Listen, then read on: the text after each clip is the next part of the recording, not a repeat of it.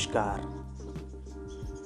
यदि लोग आपके लक्ष्य पर बस रहे तो यकीन आपका लक्ष्य बहुत ये पवित्र विचार भारत के प्रख्यात बिजनेसमैन और अजीम प्रेम जी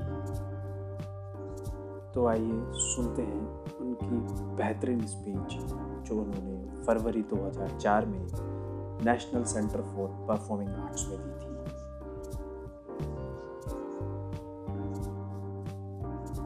हम उसी का सम्मान करते हैं, जिसे हम अर्जित करते हैं। पहला सबक हमें हमेशा यह याद रखना चाहिए कि हमारी ताकत क्या है, क्योंकि यही ताकत हमारी कमज़ोरी को ख़त्म कर सकती है। स्कूलिंग के समय से ही प्रत्येक व्यक्ति यह देखने लगता है कि हम लोगों में गलत क्या है। इसी से जुड़ी कहानी सुनिए। एक खरगोश को रैबिट स्कूल में दाखिला दिलाया जाता है। वो कूदना तो अच्छे से सीख जाता है, लेकिन तैरना नहीं सीख पाता। एक समय आता है जब उसके माता पिता उसे कहते हैं कि तुम कूदने पर ध्यान मत दो, उसमें तो तुम अच्छे हो ही। तुम्हें तैरना सीखना चाहिए, सोचिए आगे क्या होता है।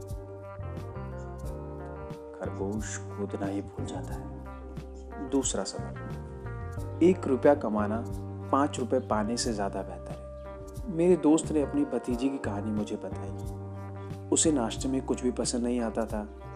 आखिरकार, दोस्त बच्ची को सुपर मार्केट ले गया।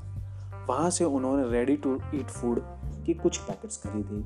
घर आकर बच्ची ने फ़ूड को बाउल में डाला, थोड़ा पानी मिलाया और माइक्रोवेव में रख दिया। दो मिनट बाद जब वह तैयार हो गया तो बच्ची ने खाकर देखा वह संतुष्ट थी। इतना स्वादिष्ट खाना उसने कभी नहीं खाया था। कहने का आशय यह है, हम उसी का सम्मान करते हैं, जिसे हम अर्जित करते